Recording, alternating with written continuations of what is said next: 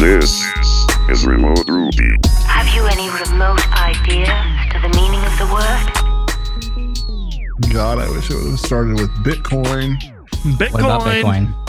I drove by a truck the other day. I think it was like a construction truck or something, but BTC was the logo on the side. And I was like, they're hauling Bitcoins around. Nice. They were physical the whole time. Was there like armed security guards around? No. They were non-fungible security. I mean, you couldn't possibly steal this. No. Well, I mean, could you imagine the gas fees on a whole truckload? Dude. Oh. Never going to forget that. I still don't know what gas fees are. It's a transaction fee for it taking place on the network, I think. I thought it was like when you pay tax for unleaded gasoline. Gas is not cheap. What is it there? It's over $5. Jesus. Yeah, ooh. No. Yeah, so if I keep drive like too, if I drive an hour out of town, it's like $3. Yeah, we got it for $3.09 yesterday. I spy an arbitrage opportunity for you. I know, right? Hauling gas back and forth from the mountains. Do it. You won't. I won't. You're right. You can probably get a lot of gas in some containers in the backseat of your Mustang. Yeah, I'm sure. I'm sure that won't go terribly wrong. I'm sure if I were to be stopped, they would love to know why transporting that much gas. Tell them NFTs are expensive, man. Oh, yeah, true. I rarely see cops up there on that road. That's why I go fast. Ricky Bobby. 100 fast. Yeah, I am like Ricky Bobby. Whoa. 100 what? MPH. You have to be specific because people who don't live in America listen to kilometers per hour. There we go. Isn't that pretty slow? Yeah. I'm so excited to go to Amsterdam and just get numbers wrong for a week and then come home. Yeah, it'll be fun. I can't believe it's only a few weeks away. 3 weeks? Yeah. Right? It's like 2 weeks, 15 days or something. Woo! In 2 weeks, you can start working on your talk. Hopefully. I'll be able to work on it after the keynote, the first keynote. You can do it on the plane ride that we have for infinity amount of time. Yeah. Shannon's going. She's like, I'm going to sleep, yada, yada. And I was like, by the time we land, it'll only be like 1 o'clock back home. Like, there's no way I'm going to sleep. I'm just going to push through. It's usually easiest for the rest of the days there, too, if you just push through. That's my plan. I think we arrive at like 7 or 8 in the morning. Just be like a day and a half awake. Not too bad. Done it before. Yeah. Without even leaving your apartment, I'm sure. I did it last week, I think. Yeah. I was going to say, what have you guys been doing this week as usual? But it's Monday. Yeah. It's so weird. I've been in calls all day. I've been calling back. Meeting Monday. I usually have 2 to 3 back-to-backs Monday morning, but... Do you guys actually stand back to back and then talk to each other? Yeah, with our hands in like a pistol. How it goes. Yeah. Andrew and I have only looked at each other during these recordings. Most of the time, we just see the other parts of our rooms. Yeah, you have to have your back to the computer on a Zoom call like that. Let me tell you that either this option existed a year and a half, 2 years ago, and I didn't know, or Stripe has listened. Because, Andrew, I haven't talked to you about this either, and you were part of Checkout. So when we built our Checkout... Putting this out of my mind. When we built Checkout, we started using the new payment element at Podia, clarification. And in order for us to render the payment element, you had to create a payment intent. That was the thing you had to do, except now you can render it without a payment intent. You can give it... Really? Yes. So you can give it... an amount and a currency. And then as part of the workflow, Andrew is about to throw his chair through the window. When you go to submit the form, then you make an AJAX request to create the payment intent server side, like just in time, get the client secret back and pass the client secret to the confirmed payment call. And then that will trigger SCA, 3D secure, all those things so that you still don't have to do the old school back and forth between the server. Which was rough. That's why even with the limitation that you had to create a payment intent before, it was still better. But now it's even better. And so my week is about to be... Oh, that's super nice. Yeah. I know about that. That's really cool. I know that last week they said you can make payments for $0 now, which is like super handy. that was just like an annoying thing where it was like, I got to build another workaround. Yeah, I remember hitting that and I was like, are you kidding me? Like, I don't have a way to do this in Stripe, so I got to build a workaround and like a fake charge or something for a free purchase. And that always sucked. So it was like really nice to be like, yeah, you go through the regular checkout process and it can be $0 and you don't need to put in a element or whatever. I've also been testing their embedded Stripe checkout where you can put it just in line on your page, which is cool. That is a nice update. What's the lift on that? Because I have the beta for JobWorthy, but I haven't done it yet. It's a lot of work. No. You got to specify a special API version on the back end and on the front end. And then as long as your account's like in the beta. And then originally you could not supply success and return URL. I think you can supply a return URL now, but the checkout session call is exactly the same, except for you set UI mode to like embedded, and then you had to remove the success and return, but I think the return or one of them is still there. And then you set up, when it's finished, a callback in the JavaScript. Instead of letting them redirect the user to the return URL or the success URL, there's a success callback, and then you can do whatever the heck you want with that, which is nice. So you can verify the payment intent or whatever setup intent on the front end, and then choose to reset or retry or send forward them along with Turbo or whatever you want to do. So it's like virtually no code changes from my test on things. And I assume they're working on dark mode support at some point. That will be, I'm sure, a thing that they need to do. But other than that, it's just like the full UI. So you can input your address, you can input any of the same exact things. It's got the same 2-column layout. Everything, just drop it in your blank page on your application and voila, you're good to go. And it looks basically like checkout, but you got your own header and footer on it basically. So I like it. It looks great. Yeah, it's been on my to-do list, but it keeps falling further down. I need to just do it. Yeah, I'm curious how long it'll take to get out of the private beta that it's in right now into like a public or final release. But yeah, I think we'll probably switch to using that on GoRails instead of the redirect. It's just nicer to stay on site. And I sure as hell don't need all the payment element stuff. I just want to collect your address and your sales tax and all that and in one and not have to write any code to do that myself. So I'm pretty happy with that. Plus you get all like promo code, form, the sales tax, the ability to like edit your quantities and all that. Like, if you have to do all that yourself, it's quite a bit of work. So drop in a one-liner to mount the embedded checkout is like ace. Love it. You know what else happened since we last recorded? Was it the beta of Rails 7.1 that dropped with a lot of good stuff? Yeah, some really awesome stuff. I'm in the middle of recording a whole bunch of videos on the different features and changes and things. Long list of stuff. Your authentication video with the new Rails 7.1 authentication goodies did really well with the people. Yeah. I saw DHH retweeted it and Raphael. Some TypeScript guy. Got it. Yeah, it's a funny story. I was talking to Raphael at RailsConf back in, what was that, May? April?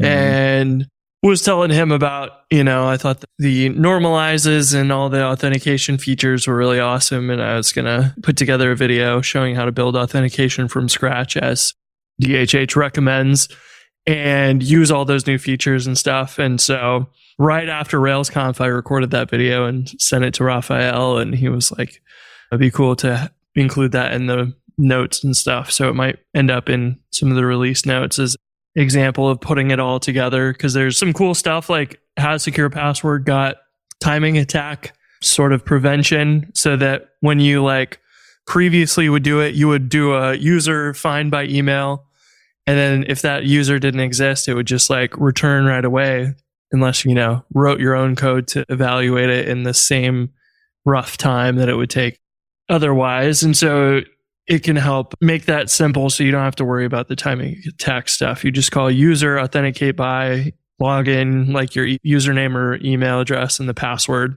But that same how secure password will also generate a password challenge field now. So when you're updating your profile, you can say like, here's my current password. That'll go in your password challenge in your params. And you can use the with defaults to reverse merge in the password challenge. So if somebody was editing their profile and just like deleted that input field out of the form, they could get around that. So you put the with default in there. So there's always an empty string at a minimum, never skipping that field. And that will verify the old password before you update and change your new password and confirmation, make sure all those match and everything. So between those and the normalizes feature, which I think just about every Rails app I've ever written has some sort of normalize, stripping white space characters or downcasing like on emails. Between all three of those, authentication is like super slick now. So I'm super excited for just those real basic things. There's a whole ton of other things in the changelog too. Yeah, I fired up a 7.1 beta app this weekend, and it's jarring now that there's a Docker file and a Docker ignore. I can't remember what happened with their example in the changelog has like, you know, Docker run -rm -it -vu, yada, yada, like the whole list of ridiculous amount of flags you got to pass it. I can't remember.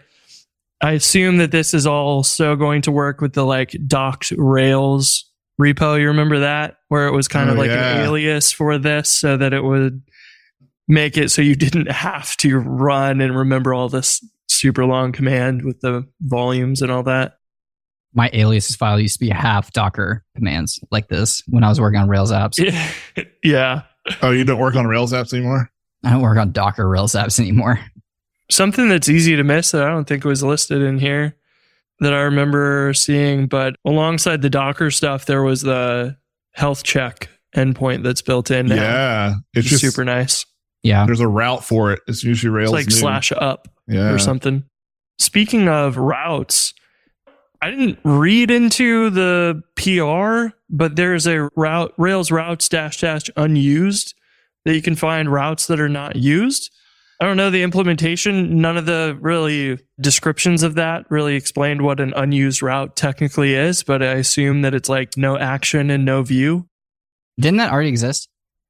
I don't know. I mean, there's been stuff that's like 2 years old getting released in Rails 7.1. So some of these things feel like they've already existed, but they've never been released publicly yet. I've definitely heard of this before a while ago. Yeah. I'm going to look into that just to see like exactly how it works, but it should be pretty cool. The one thing on this that I dug into, because I wasn't really sure what it was about, was the async query stuff. Are you sure what it's about now? Well, I asked this question in Podia and Jamie answered me, but I basically was like, could this create a scenario where your page renders without the promise finishing, or does the promise have to finish? Like basically, like Stephanie and I were looking into this. When you call one of the async methods, you have to call .value to actually have it block to get the value. So yeah, I think it would have to, as long as you call a value. Otherwise, you're going to print out something that doesn't return you'll print out the promise thing instead. Right. Okay, I figured that out later. It was just kind of like confusing to me. It was like, I don't know when I would use all of these. Because I was like, in my brain, I was like, super async cool. Count. So imagine you're doing like a dashboard with a bunch of graphs. Yeah. You could have a query for every single graph and run those asynchronously. So some of those might be long, where it's like grabbing the last 6 months of checkout data or something. And you could do 5 of those or whatever at the same time. And then when it gets to the views, all of those should have been finished with the query and instantiating the objects or whatever, and then be able to just render out your graph or whatever. So in theory, it'll help with pages doing independent queries for rendering. So could be cool. One question that we had where Stephanie, our coworker, had, which I thought was really interesting, it was like, could you use this in theory to have just like an exact same scenario you have? We have all these graphs and all this data, and instead of doing what you just said, basically rendering the page and then using Turbo to like automatic, like when these resolve, using Turbo to like update it instead of waiting for them all to finish. Does that make sense? That's what I was trying to figure out, where like the life cycle kind of is. I don't think that would make as much sense, because if you're going to do that, well, I mean, those things are running in parallel. So they've got to like wait for it to finish at some point. Like in the view, it makes sense because they can be running. The first one can start rendering while the other ones are still querying and stuff. But if you're going to be like broadcasting stuff back in real time, then it's, you could do that in background job or something. I would probably do that or something else, or a separate query HTTP request for those. Because at the end of the day, at least in your views, you still got to, if you're going to render all of that in a view, you still got to wait for each one of them to finish before you can return a response. So if you really want to break that stuff up and load things separately, like Turbo frames and separate requests that effectively are doing the same thing and just rendering a portion of the page, would be still the way to go. But I think dashboards are probably a pretty good example of that, where it's like, we need to pluck the last 100 users, the 100 last subscriptions or charges or receipts or whatever, that sort of activity. Yeah. So the SQL can finish and the rest of the request can process as much as it can before. Yeah. Speaking of, is this the first release that has the view locals magic comment in it? I think it is. You guys seen those? No. No. You can put a little magic ERB comment and that says like locals colon and a hash of your required parameters. Oh, I did see that. Yeah, I did see that. Yeah. So that's going to be kind of cool. Kind of like a teeny tiny improvement to kind of make a definition of required things that, you know, is a big reason why a lot of people like going to components, because it's explicit. We need these things. And your locals can kind of enforce that now with a magic comment, which is cool. Have you guys looked into Trilogy at all? A little bit. I haven't been able to find a good example of like, I know it's a modern version of MySQL 2, but what's better about it? I haven't found any good list of details. Trilogy avoids a dependency on the lib MariaDB/lib MySQL client library, which can simplify gem installation and eliminate version mismatch issues, and minimizes the number of times data must be copied in memory when building and parsing network packets. It should simplify gem installation and be more efficient under heavy query loads. Oh, very cool. I wonder if most of all that is in Ruby then, like no C extension? I'm not sure. Yeah, I don't see any C extension stuff in the gem, which makes sense. And then probably MySQL 2 has a C extension. That's cool, though. That'll be a nice default to use for MySQL instead of, there's a C extension in MySQL 2. Yeah. Yeah. So pretty much send everybody to using Trilogy by default now, which is cool. And as far as I can tell, really the only change you would need to do is change your database URL protocol from MySQL 2 to Trilogy and swap the gems. Sweet. Yeah. Seems not super difficult, but although... Yeah, I don't know if there are like nuances to it of edge case things that you might do in one and not the other, but yeah, seems good if you're going to be using MySQL on anything as a start. I remember having lots of issues in the past trying to install the MySQL 2 gem. To this day, like I just installed MySQL 2 on my MacBook a couple weeks ago, and it was like, oh yeah, got to remember the like config options for homebrew and whatever. And it's, I think all that's gone, which is going to be amazing. It's just going to be like making everybody reminded that Trilogy exists and you should use it over MySQL 2 when there's been 20 years of MySQL 2 like tutorials and recommendations and tutorials and everything else. So yeah, that might be the hard thing, is just getting over the like, remember, if you see MySQL 2, try it with Trilogy instead. Yeah. I just want to take a second to thank our sponsor, honeybadger.io. Do you currently use one service for uptime monitoring, another for error tracking, another for status pages, and yet another to monitor your cron jobs and microservices? Paying for all of those services separately may be costing you more than you think. If you want to simplify your stack and lower your bills, it's time to check out Honey Badger. Honey Badger combines all of those services into one easy platform. It's everything you need to keep production healthy and your customers happy. Best of all, Honey Badger is free for small teams and setup takes as little as 5 minutes. Get started today at honeybadger.io. That's honeybadger.io. Does Rails 7.1 ship with TypeScript? Perfect. Yep. No. Boom. Does Rails 7.1 ship with the common table expression stuff? I don't know. I'm not sure. I don't even remember when that came out. I know we don't have access to it in our code base, and we're like on whatever the latest Rails 7.1 will have inbuilt support for common table expressions. Okay. In the App Signal blog. This is nice because we use a lot of common table expressions at Podia, and we have to fall back typically to raw SQL to do it. So now, so common table expression being that you want to maybe like kind of build up a query and you want to use some like subtables to do it. And so now instead of having to write that in SQL, you can say model.with and name the common table expression and actually give it like active record. And then, then you can query from that. So I'm really excited about that because, we use that a lot. Common table expressions are. So right now, do you use raw SQL snippets or something for that? Yeah, active record. Raw dog it. Oh, good God. Active raw dog record. MySQL. Active record base connection dot execute. And then we throw in a here doc of SQL. It's my typical go-to. Nice. I've had to edit those. They're fun. They're something. They work. But this is good because we actually needed to do this recently. So this is good. Didn't you and I try to do this recently? I think you and I were the ones doing something with these. And then we're like, oh, do we have access to this yet? No. Yeah, that sounds right. I distinctly remember you being there. I'm always there. In my heart. This is interesting. So this is going to be a decently big release. It's huge. Yeah, it's like 2 years of work all coming out at once. Composite primary keys, this perform all later method in active job. That's something I didn't even realize I needed. And now I'm like, oh yeah, I definitely need that. That's I was thinking about that for using in Notice because it's we got to go push one job after the other to notify all these users. And it's we could just generate them all, send them over.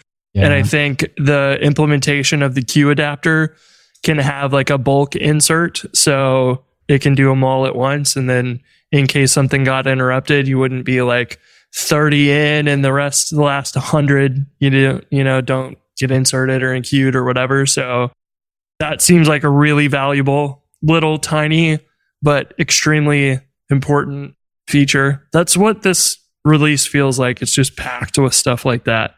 There's tons of really good ones. My favorite authentication stuff that we haven't talked about yet is generates token 4, and it uses message verifier to generate a one-time use token that doesn't have to be stored in the database.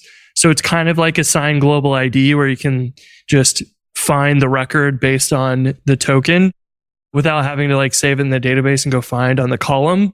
You can do that. Plus, when you give it a block, the example shows using the first 10 characters of your password salt. It will encode that data in the token. So if you were to put your password salt in there or your email, whenever that gets actually used and updated, that's what makes it one-time use. So when that value changes, it can't go look at your email address and use that old token because the emails don't match anymore. So it is freaking awesome to have that where it's effectively generating a one-time use token without any database stuff. So your device columns that used to have reset password token, confirmation token, yada, yada, yada. All that stuff is gone. And it's we have a user and the user password digest and the email address. And that's pretty much all we really need, which is cool. Or maybe an unconfirmed email and stuff. But none of the tokens need to really be there, which is awesome. I love this. Go ahead. I was going to say, go ahead. There's one thing left from perform all later. It does not run in queue callbacks.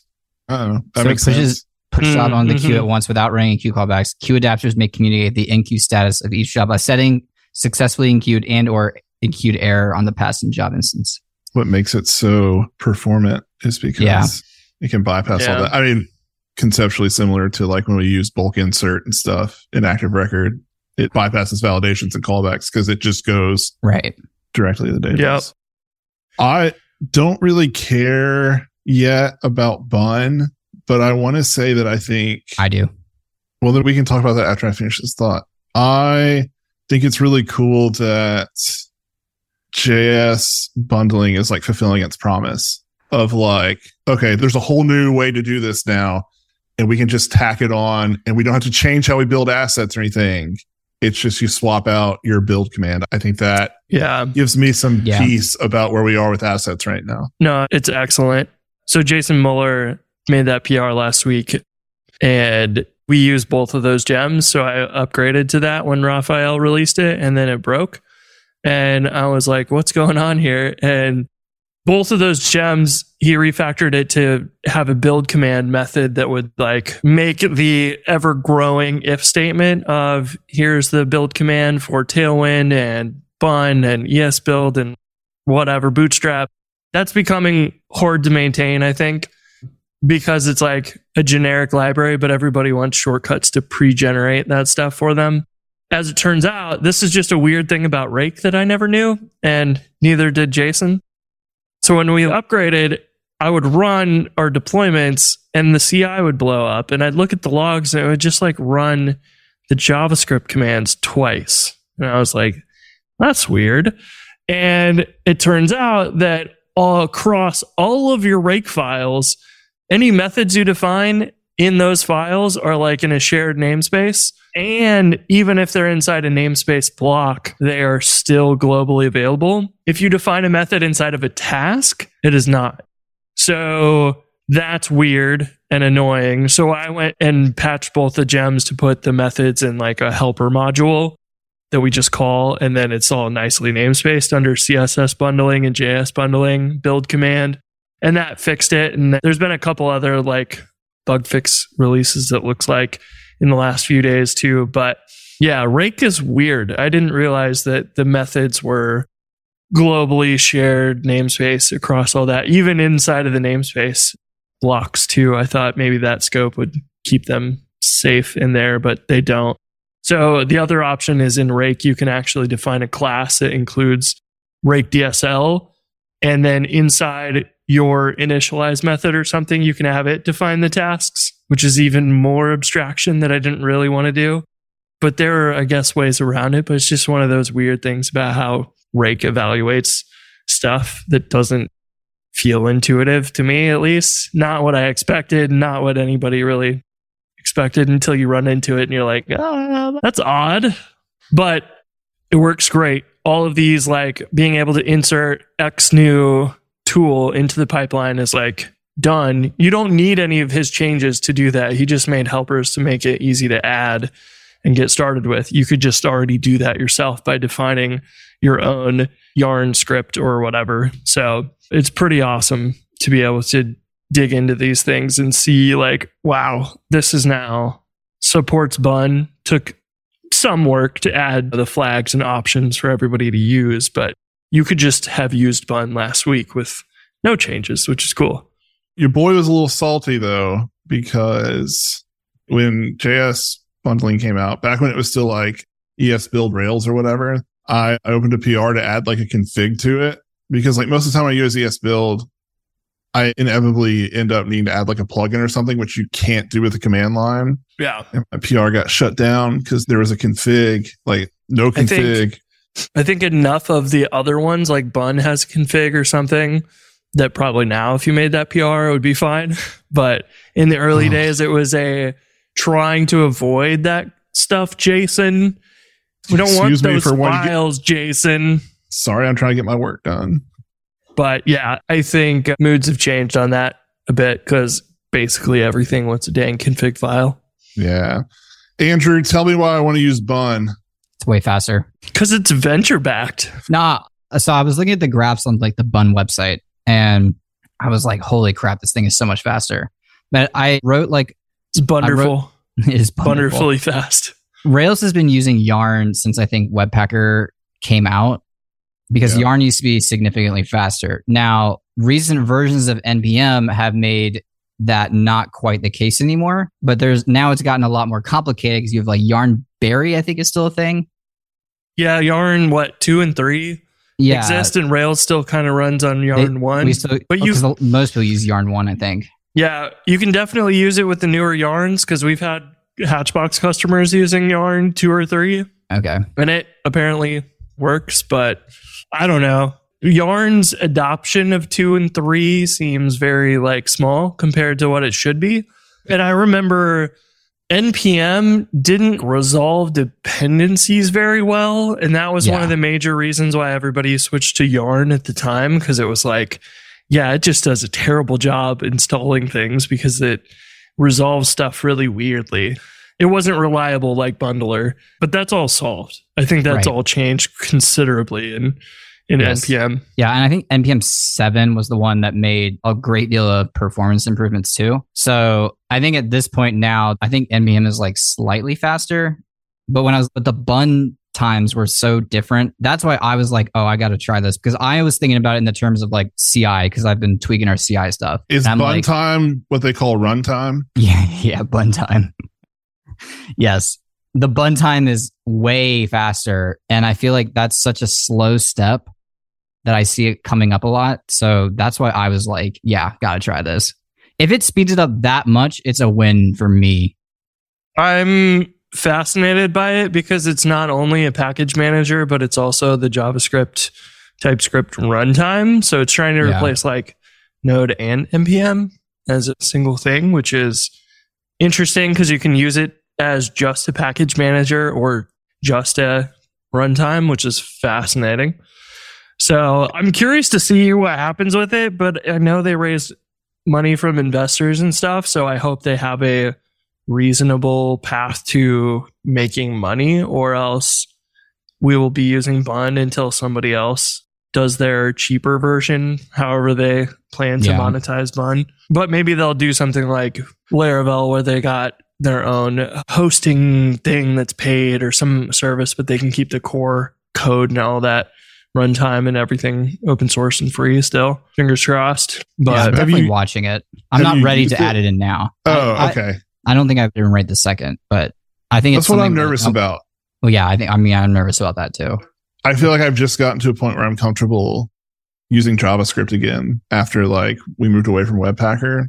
Now that I'm using ESBuild and stuff, I'm pretty happy and stuff doesn't break. And now I'm am I going to use this? And all of a sudden I'm going to get some obscure import error. Then I'm going to lose 5 hours because I'm using Bun. So what's cool is Jared Sumner, who was the core dev on Bun, he commented on my ESBuild Rails plugin for importing stimulus controllers and stuff in ESBuild. And he's going to add the missing callbacks that the ESBuild plugins have to Bun. He messaged that a week ago, and it was shortly after Bun 1.0 came out, and I was like, you're on my package saying you're going to add compatibility to make it easier to use this?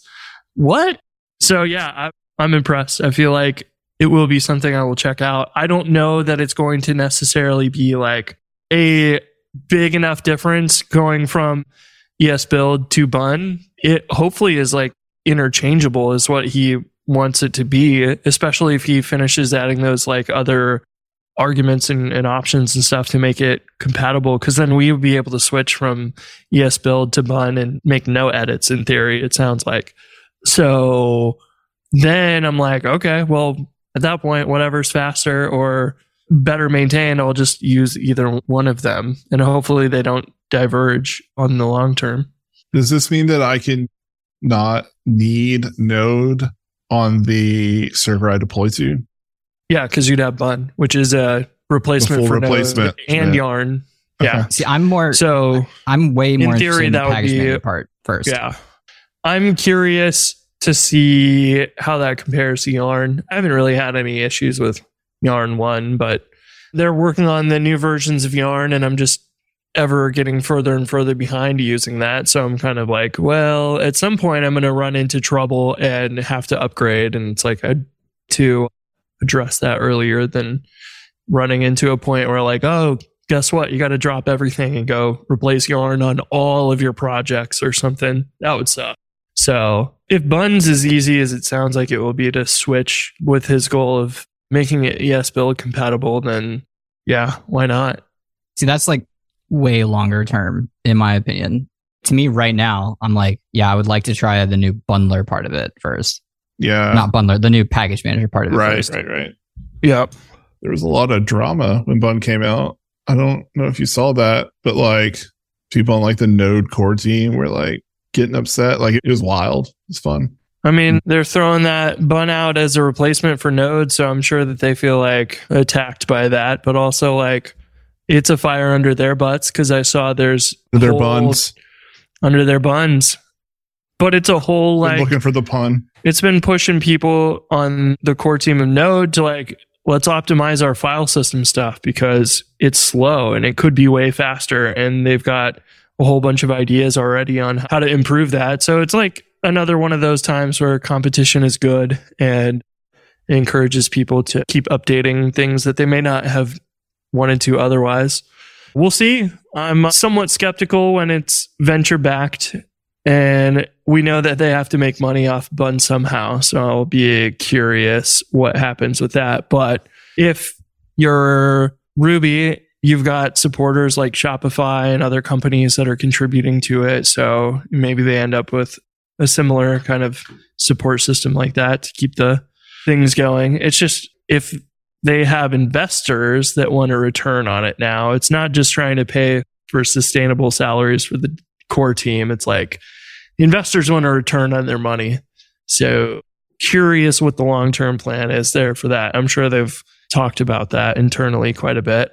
So we'll see. I don't remember if I was watching a stream or something, but somebody was talking about this and made the argument that like, this is obviously such a huge undertaking, a huge project, that the only way somebody could sustainably compete with Node is to get some type of funding. And I was like, that makes sense.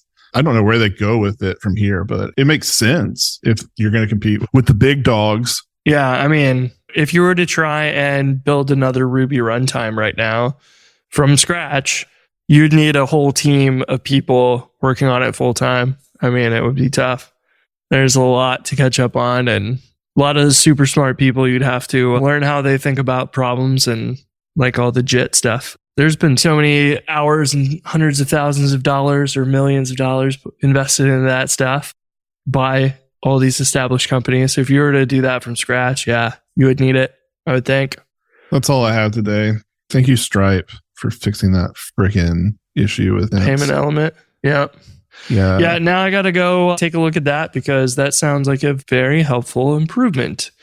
Because that was one of my annoyances because we were trying to collect the billing address, but in order to render, we needed to have a payment intent. And then it was like, if you fill out your billing address like you would do in Stripe Checkout, it would just show you the tax and the new amount. But we'd have to go create another payment intent, then re-render the form, recollect your payment method. And I was like, this is insane. So Podia Checkout started as a full, like all the fields are there. And we converted it to being like collapsed sections because of that issue. That's how we do it too. We didn't want you to put your card in. Like, oh, I need to change my address. And then we don't tell you. And we're like, oh, re-enter your card. Like that's just such a bad experience. It's terrible. Yeah. I know they've been working on it for a long time, but I don't think I was even notified or anything of that change on the JavaScript stuff. I literally just was poking around the docs the other day and was like, wait, what do you mean? Render the element before creating a payment intent. And I know they have like a changelog for API stuff. And like we see the releases of Stripe Ruby, but we just import the Stripe JavaScript. We don't like put it in our package JSON. So it's like, we don't have any time where we see the changelog of the JavaScript SDK. So yeah, I'll have to go look at that too, because it sounds like a very welcome change. And that's one of the reasons I was so excited about the embedded checkout. I was like, I can get everything on one page again, instead of having to do it in multiple steps and jump back and forth to the server. So do you use their address stuff, or do you like have your own address and then assign it to the Stripe customer billing address?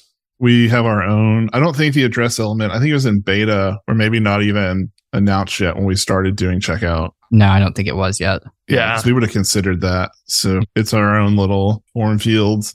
But we also keep like an internal representation of the billing address. So it's fine. Yeah, you'll want that anyways. But because that address element you can use independently, but if you use it tied to a payment intent, it doesn't cost money to use because it's built on the Google Map Places API or whatever. And so like if you use it just by itself on it, like an edit address page, then it would cost money. But if you like do a update card and billing address in one, it's like free or whatever. So yeah, that's there's some interesting little nuances to it, but it is convenient. It's nice, but we did the same thing. Like we just have an address in our database and then we use that when we create the Stripe customer or if it updates the Stripe customer and so on. But it sure be nice not to have to do that because Paddle and everything else just takes care of it for us. And honestly, I like the white label checkout in app, but I would really love to just do the checkout so I don't have to mess with any of it. That's kind of the dream goal. I don't ever foresee myself building my own checkout, my side projects. Like we have to at Podia. Right. But yeah, you want it white labeled in a real product like that, but on side projects like redirecting to Stripe checkout or whatever, like done. I'll embed it now. Great. Yeah. Perfect. Now they don't have to leave my app. Yeah. But yeah. So I don't know. It was just nice because I feel like I've been so down on Stripe recently. It was nice to like see that and be like, oh, that's cool. Yep. They're working on a lot of cool stuff. I was in their workbench beta, which is really sweet. It's like a resizable thing at the bottom of your screen that you can open up. It's got the Stripe shell built in and you're already authenticated their API, but it can show you webhooks, recent API requests that were failing, and you can drill into those. But you can also just like drop any IDs in there and it will show you all the associations and you can expand those and do all the stuff that you would with the API. So when you're doing development and you're like, trying to figure out the workflow or something for grabbing certain data or whatever, you can just like click around and like visually explore it without having to do it all in like the Rails console and hit the API manually. It is really, really, really cool. And hopefully it'll come out officially for everybody soon. But my experience in the beta with it was really, really good. It's just been like so convenient and you're like, I wish I had this the whole time. Looking forward to that. They're getting around to making some big improvements, I feel like. It's just taking time, too much time, but they're getting there. And the Paddle API, the new Paddle billing, they must have worked themselves into a corner because Paddle Classic or whatever is now like a separate product from Paddle billing, which every new user signs up for. And I know the old one was bad, but like it was bad enough that state and status represented the same thing. But if you asked for the API version versus the webhook, one would have status and one would have state, and it was the same attribute. And they've like redone the entire freaking product and everything to the point where it's like just a whole new version and not compatible with the old version. Like all your old customers stay in the old version. They don't migrate stuff over or whatever. It is one of those times where you're like, they probably should have refactored the whole thing so that they must have worked themselves into a tough spot because they were built on Stripe and PayPal, I think. So they had same complexities as we have building on both and trying to support both. But they made some great improvements. Yeah, I'll check it out. That's interesting. Yeah. I know Tailwind and Laravel are big users of them. Yeah, I just pulled up their website and the homepage is like an invoice and it's Tailwind UI as the example. And yeah, they have like more expensive pricing, but it's simpler than Stripe's. So it may not actually be more expensive because Stripe can get, you add billing and you add these other little features like Stripe tax or whatever. And then all of a sudden it may be more expensive than this, but it's kind of hard to tell. But they're your option. Maybe Stripe eventually will do merchant of record stuff, but Paddle taking care of like all the sales tax stuff is pretty darn convenient because sales tax is not fun. I don't know enough. Like I know I'm familiar with merchant of record. I'm familiar with, unfortunately, very familiar with the limits, the minimums or whatever to get into thresholds to get into taxes, like in the States and stuff. For different. Yeah. Somebody was talking though and saying that when you use a merchant of record and you're like a small business, like really small, that because they're acting as the merchant of record, you end up paying taxes in places like you really don't need to yet. Because I've talked about that previously, I think. Partially that's because all their products just like always collect sales tax. And I think the reason for that is because they process so much volume. Exactly. That's everywhere. What it is. Yeah. Because like for us, several of our products are like not taxable in states because of it's a platform as a service, which gets tax difference than digital service or whatever, like a generic one in Stripe. And Stripe is accurate for all of our products because we tell it GoRails is a subscription like Netflix. And in Missouri, it doesn't get sales tax or whatever. But if we were to go through Paddle, it's like, we're going to charge sales tax to everybody no matter what, which is like not maybe even legally correct or whatever, but it's, I'm sure also on their own safety to like, if we over collect tax, I'm sure the state's not really going to complain. But yeah, that makes a lot of sense that like they just do so much volume that they are going to always be they'll meet those the taxable thresholds everywhere. Yeah. It's interesting. Well, some of the thresholds are dumb because they're like one payment or $100,000 in revenue. And you're like, yeah, but one payment, that could be for $5 or less. Yeah, these are two different things. Yeah. Yeah, it's insanely complicated, sales tax. And it sucks, especially like going to pay sales tax. Everybody's website is like very different, or they still mail me forms every month and I do them online, and it's awful. So maybe that's what will end up being now that Stripe bought TaxJar a while back. Maybe they will offer a merchant of record service for you. That'd be cool. What I don't get is when you go through Paddle issues, refunds or whatever. So I'm not sure if you have say in that process of like, hey, customer requested a refund. Like, does Paddle just go ahead and refund it for me and I don't get a part of the conversation? Or, and then, yeah, also chargebacks. Like, how do they handle that? I haven't used them for any of that stuff, but chargebacks suck. I hate them. Won a few this past week, but with the fees, our $19 a month thing, $16 fees for any chargeback, whether you win or lose, we got like a whole $3 out of it after winning the chargebacks. And I was like, this sucks. And it's just like these customers could have just emailed me and I would have refunded them and it would have been fine. But now I get screwed and they wasted a bunch of time. It's the worst. I don't want to get into payments again. Maybe I'll just pretend that payment element thing never happened. Yeah, just ignore it. Yeah. See ya. Details. Later.